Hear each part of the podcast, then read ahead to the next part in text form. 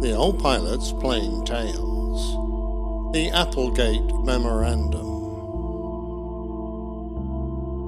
The DC 10 was McDonnell Douglas's first commercial airliner project since the merger between McDonnell Aircraft Corporation and the Douglas Aircraft Company in 1967. It started life on the drawing boards as a four engined, double decked, wide body airliner that could carry 550 passengers, but morphed into a single deck, three engined aircraft that could carry one passenger short of 400. In what was expected to be a knockout blow to the competing Lockheed L 1011, the president of American Airlines and James McDonnell of McDonnell Douglas announced American Airlines' intention to acquire the DC 10. With significant orders from American, United, and from other airlines around the world, its future looked good. The DC 10 featured advanced avionics, optimized aerodynamics, and delivered superior comfort for passengers and crew. Our operational capabilities filled an important niche, and in many ways, the DC 10 revolutionized the airline flying model. The aircraft could operate routes never thought of as workable and reach destinations previously considered financially impractical. The developers of the DC 10 crafted its design to meet the demands of the industry, and its capabilities were never questioned. It was praised by pilots for its light handling and state of the art guidance systems, and its engineers appreciated its ease of maintenance.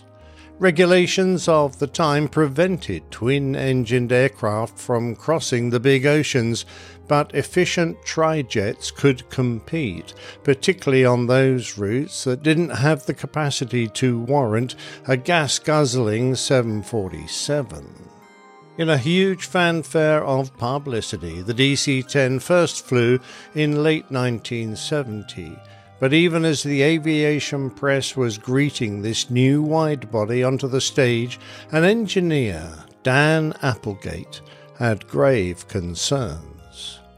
Dan didn't work for McDonnell Douglas, but for Convair, a division of General Dynamics, one of the subcontractors brought aboard to aid in the design and construction of this mighty jet.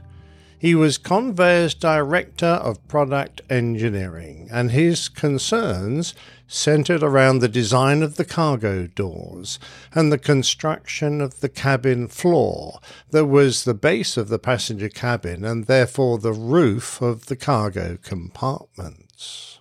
The DC 10 had been designed with cargo doors that opened outwards as inward opening doors, although inherently safer, required some unusable space within the hold to accommodate the door. As a result, the need for a fail safe design of locking pins to secure the door was vital. The doors originally had hydraulic actuators to secure these pins, a proven design used in both DC 8 and DC 9, but McDonnell Douglas decided to use electric actuators, which gave a 28 pound, 12.7 kilo weight saving per door. The change concerned the Convair engineers since the hydraulic actuators would behave differently as cabin pressure built up behind the door. If a hydraulic latch wasn't secured properly, it would smoothly slide open with only a small increase of cabin pressure. Although an open door in flight might well rip off, this would occur at a low altitude and without a large decompression shock, allowing a safe landing. In contrast, if the proposed electric latch failed to engage properly, it could fail violently and most likely at a higher altitude where a rapid decompression could dangerously affect the aircraft's structure. Applegate's objections to the new door latch were rebuffed, but Convair was asked to draft a failure mode and effect analysis, a FMEA, for the cargo doors. The FMEA concluded that there were nine possible failure sequences that could result in the destruction of the aircraft. There was a major problem with the door warning and locking pin system in that it could close and latch without being safely locked. The conclusion was that the door design was potentially dangerous and lacked a reliable fail-safe locking system. FAA regulations required it to be given FMEA's covering all systems critical to safety, but no mention was made of the door hazard prior to the certification of the DC 10. McDonnell Douglas subsequently stated that the door design was not implemented until all defects in the FEMA were removed. As the lead designer, McDonnell Douglas made itself entirely responsible for the certification of the aircraft, and they forbade Convair from reporting directly to the FAA. Then, in May 1970, during a model test run, the DC 10 blew its forward cargo door, causing the aircraft's cabin floor to collapse. This was a potential disaster as the cabin floor contained conduits which carried vital electric and hydraulic systems up and down the length of the fuselage. McDonnell Douglas placed the blame on human failure, stating that the mechanic failed to correctly seal the door. The cure was to make design changes to enable better checks on the door locking pins. The FAA is charged with overseeing commercial products and regulating them in the public interest, but this is not often done independently. They appoint designated engineering representatives, DERs, to make inspections for them. These are company employees, chosen for their experience and integrity, who have the dual obligations of loyalty to their company and faithful performance of inspections. The manufacturers are therefore policing themselves, and it is generally acknowledged that conflicts of interest can arise a number of internal memos were written citing design problems with the cargo doors and the new structural changes proposed. However, McDonnell Douglas and Convair quarrelled about who was at fault and the cost of changes, which resulted in none of them being implemented, and the aircraft went into service. Then came American Airlines Flight 96.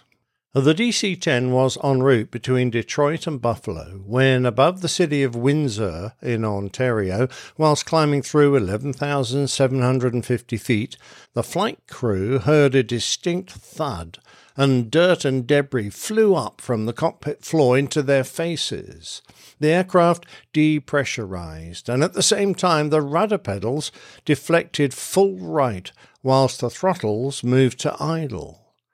Captain Bryce McCormick immediately took control and attempted to reapply power, but only the wing engines, numbers 1 and 3, would respond.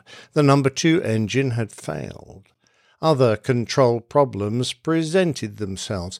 They only had control of the right elevator, and that was restricted, but they could still use their ailerons and move the horizontal stabilator. They diverted their crippled aircraft back to Detroit, but when they configured the flaps, their rate of descent was far too high to land safely. Increasing speed allowed a more normal approach, but on touchdown, the DC 10 veered right and left the runway. First Officer Whitney did an excellent job by applying full thrust reverse on the left engine and idle thrust to the right, which straightened the machine up and returned it to the landing strip. They stopped only 880 feet from the end of the runway. On inspection, it was obvious that the rear cargo door had detached from the aircraft. Three months earlier, handlers had reported that the same door had not latched electrically and had to be closed manually. Three other operators had reported similar failures, and McDonnell Douglas issued a service bulletin to upgrade the latch wiring, but it wasn't compulsory and hadn't been performed on this aircraft. On the flight in question, the cargo loader closed the door electrically, and when the motors stopped whirring, he tried to operate the locking handle, but found it difficult to close without putting his knee on it. The door looked slightly ajar, but with the locking handle in place and the cockpit warning light extinguished, the engineer permitted the aircraft to fly. The investigation showed that the latches had failed to close because the wiring couldn't carry the required load to the electric motors. In addition, the locking pin system was too weak, allowing the handle to be forced closed with the locking pins out of their locking holes. In addition, the vents that allow pressure to escape safely around the cabin floor into the cargo area during a decompression were inadequate, which is why the floor partially collapsed, leading to the engine and control failures. The NTSB recommended changes to the door locking mechanism and vents for the rear cabin floor. However, the FAA failed to issue an airworthiness directive, instead of which they reached what has been termed as a gentleman's agreement with McDonnell Douglas to make changes to the door design.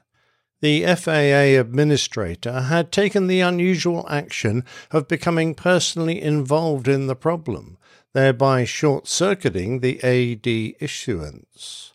He had spoken with the president of the Douglas division of McDonnell Douglas, and the two men had agreed that the situation didn't require a far reaching AD, since they had a great working relationship. The FAA agreed with McDonnell Douglas that additional venting would be difficult to install, and they only modified the locking system of the door by adding a small clear window to the bottom of the cargo door to allow a visual inspection of the locking pins. It was at this point that Dan Applegate wrote a comprehensive memorandum laying out the problems with the door and the cabin floor designs and making his concerns clear. In particular, he noted that the actuator system had been switched from a hydraulic system to an electric one, which he felt was less safe. He noted that the floor would be prone to failure if the door was lost, and this would likely sever the control cables, leading to a loss of the aircraft. Finally, he pointed out that this precise failure had already occurred in ground testing in 1970. He concluded by saying, The potential for long term Convair liability has been causing me increasing concern for several reasons. The fundamental safety of the cargo door latching system has been progressively degraded since the program began in 1968. The airplane demonstrated an inherent susceptibility to catastrophic failure when exposed to explosive decompression of the cargo compartments in 1970 ground tests. Since Murphy's Law being what it is, cargo doors will come open sometime during the 20 plus years of use ahead for the DC 10. I would expect this to usually result in the loss of the aircraft. The Applegate memorandum got as far as his immediate supervisor, but no further. Management believed that his proposed changes would be costly to implement, and there was a debate as to who would end up paying for them Convair or McDonnell Douglas. In addition, Applegate's contract prevented him from sending his memorandum directly to the FAA. However, it didn't take 20 years for Dan Applegate's concerns to be realized. Only two. On the 3rd of March 1974, Turkish Airlines Flight 981 was climbing out of Paris Orly Airport, an intermediate stop on its flight from Istanbul to London Heathrow. The aircraft was passing 12,000 feet when the rear cargo door burst open and was torn from its hinges, falling away from the airliner. The sudden difference in pressure between the cargo hold, now open to atmosphere, and the cabin above was about 5 psi, 0.34 of a bar, which caused part of the cabin floor to collapse, separate, and be forcibly ejected through the now open hatch. Along with the floor went six occupied passenger seats attached to that section of the floor. The fully recognizable bodies of the six Japanese passengers who were ejected were eventually found in a turnip field, having fallen over two miles to reach the earth.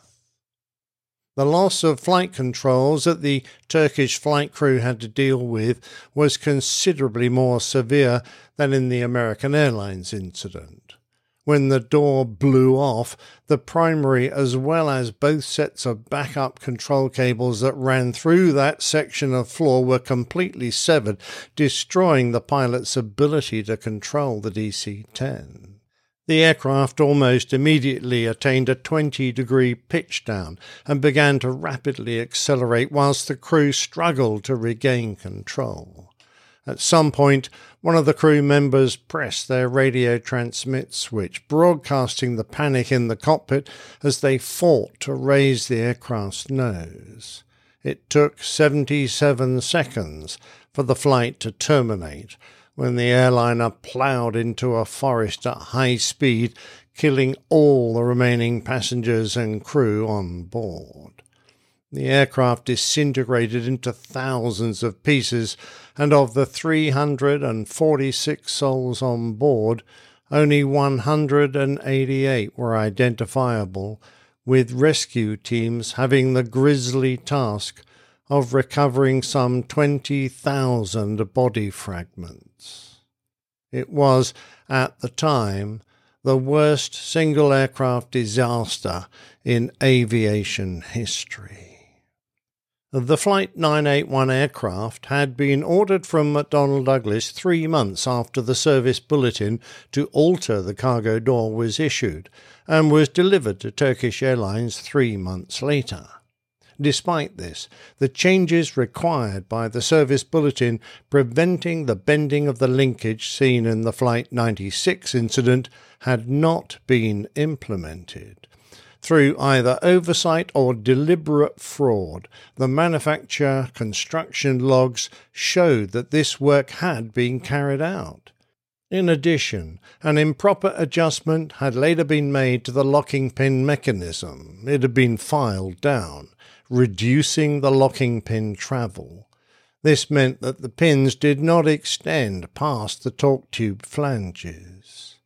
After Flight 96, the design changes included the small window that allowed baggage handlers to visually inspect the pins to confirm that they were in the correct position. In addition, there were information placards to show the correct and incorrect positions of the pins. This modification had been applied to Flight 981's aircraft. However, the cargo handler had not been instructed about the purpose of the indicator window. Furthermore, the instructions on the door regarding the indicator window were printed in English and Turkish. But the Algerian born handler, who was fluent in three other languages, could read neither of these.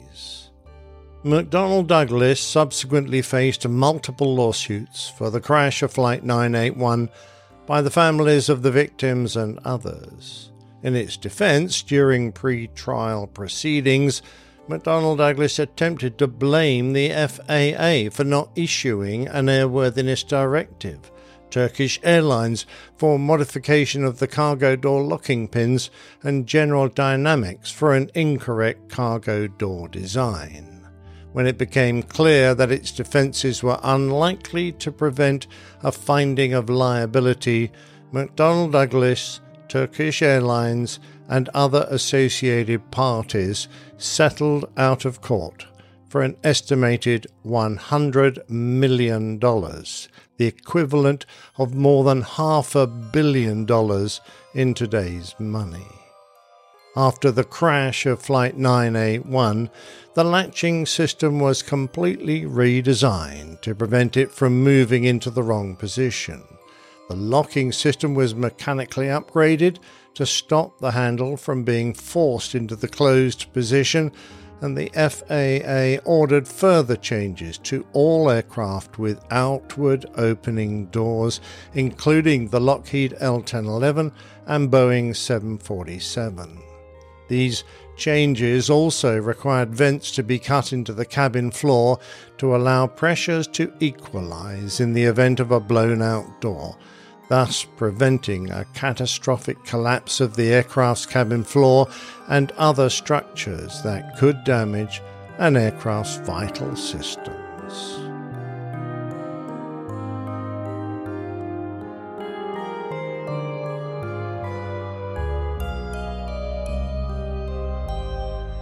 Plane Tales is a featured segment of the Airline Pilot Guy show.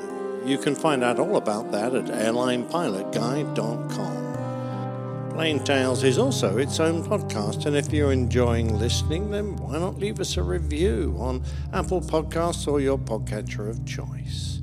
Many thanks, and thanks for listening.